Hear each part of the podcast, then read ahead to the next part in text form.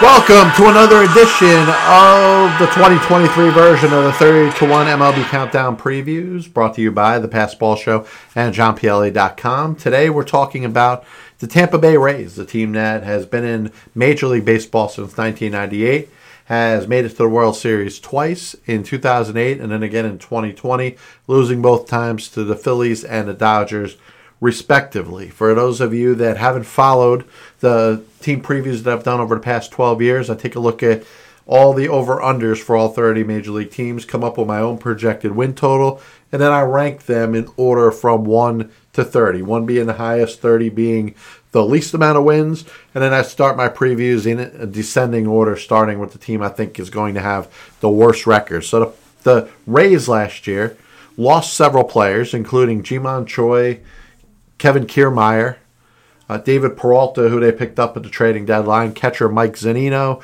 Corey Kluber, Brooks Raley, Ryan Yarbrough, Matt Wisler, J.P. Feyereisen, and J.T. Chargois.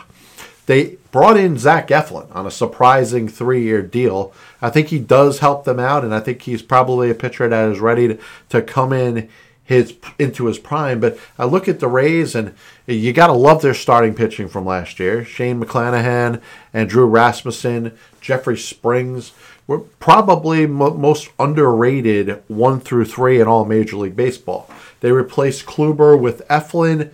I think if you get a maximum Eflin, he'll be up there with what you got from Kluber last year. Bottom of the rotation is going to be pretty interesting. Yonny Chirinos, Luis Patino, um, Josh Fleming.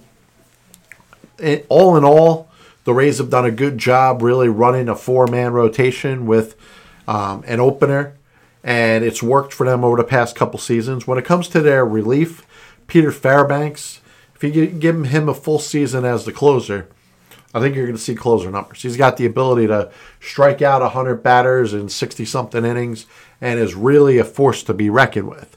Jason Adam was pretty solid for them last year. Jalen Beeks can kind of be a, a, long reliever, short reliever, spot starter for them.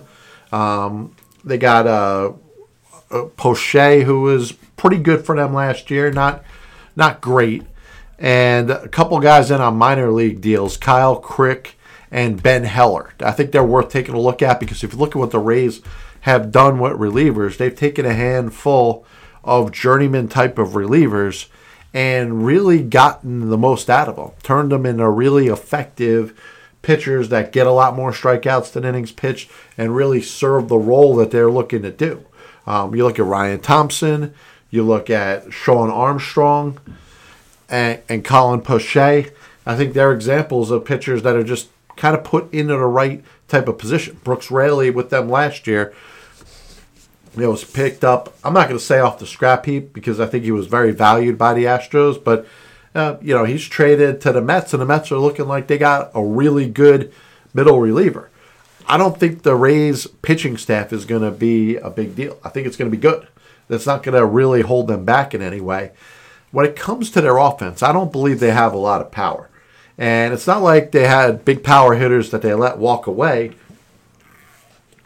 they've taken pride in a brand of baseball that is a lot of contact, a lot of guys on base, pushing runners in, pushing runners over, and really not having a best player in the lineup. I mean, they have one star, and that's Randy Arozarena, who is on full display in the World Baseball Classic. Wander Franco is, I think, a guy that has a chance to be a 30 30 guy as an everyday shortstop. He's just 21 years old.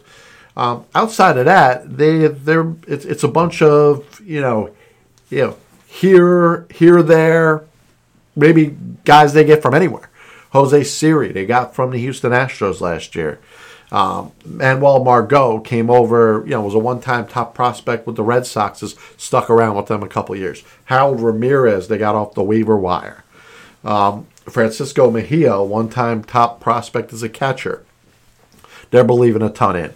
Christian Bethancourt was out of the major leagues for a couple seasons. Now, what the Rays do better than anybody else is they get the most out of these guys. There's a system in there that's working, that's getting the most out of these players. But a lineup that is something like Jose Siri, Franco Arozarena, Yandy Diaz, uh, Isaac Paredes, Harold Ramirez, Manuel Margot, Brandon Lowe, Francisco Mejia. I don't know. That's not scaring a ton of people. And you look at the likes of the Yankees and the Blue Jays in the same division. Nelson, every year, like clockwork, they go out there and they have almost 90 wins. And they're right in the mix when it comes to the playoffs, making usually making a run in the playoffs. Like I said, only a couple years ago, they were in the World Series. So this is a team that I don't think does it with mirrors. I think they do it with a great system.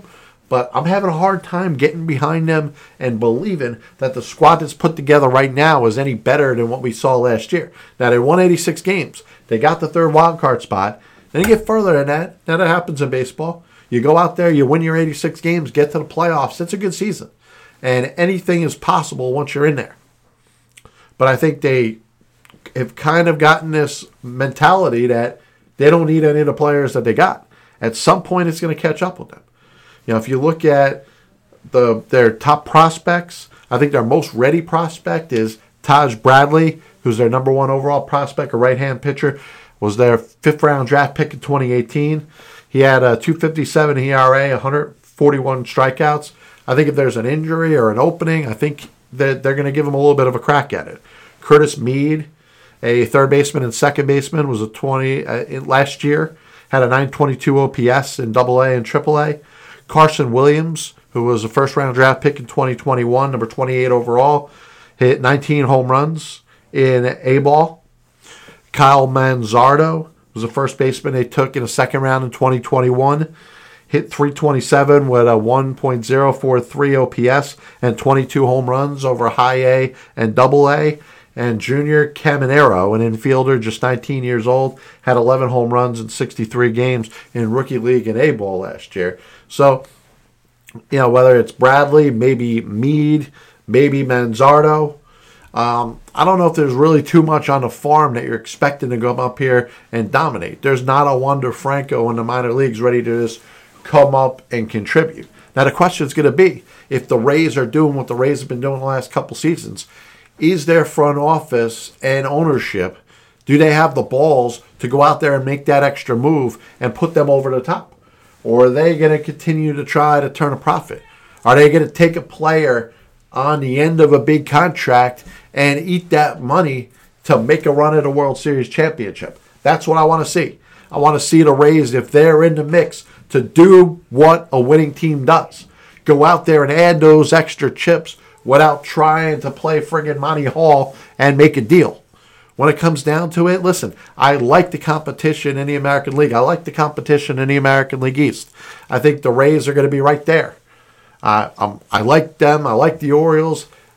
I told you the Rays and the the Red Sox are going to determine how the rest of that division works out. I think the Red Sox are going to do good. I don't think that bodes well for the Rays. So when it comes down to it, I look at the Tampa Bay Rays, and if you're telling me to give a record for this coming year, I have them in last place. I have them with a 78 and 84 record. I have them hanging in there, beating the Yankees, beating the Blue Jays here and there, giving every team they play a hard time. But every year is not supposed to be their year. And I think they're going to take a step back. They got the 19th most wins in all Major League Baseball as I look into the future of my 30 to 1 MLB countdown previews for this year. If you're interested in any more of them, maybe if you're a Rays fan, you don't want to hear from me anymore. But if you would like to hear any more, we got the rest of the 31 MLB countdown previews on Spotify, Apple Music, Amazon Music, of course, videos on YouTube. This is John Pielli, host of the Passed Ball Show. God bless you. And as always, I see you on the other side.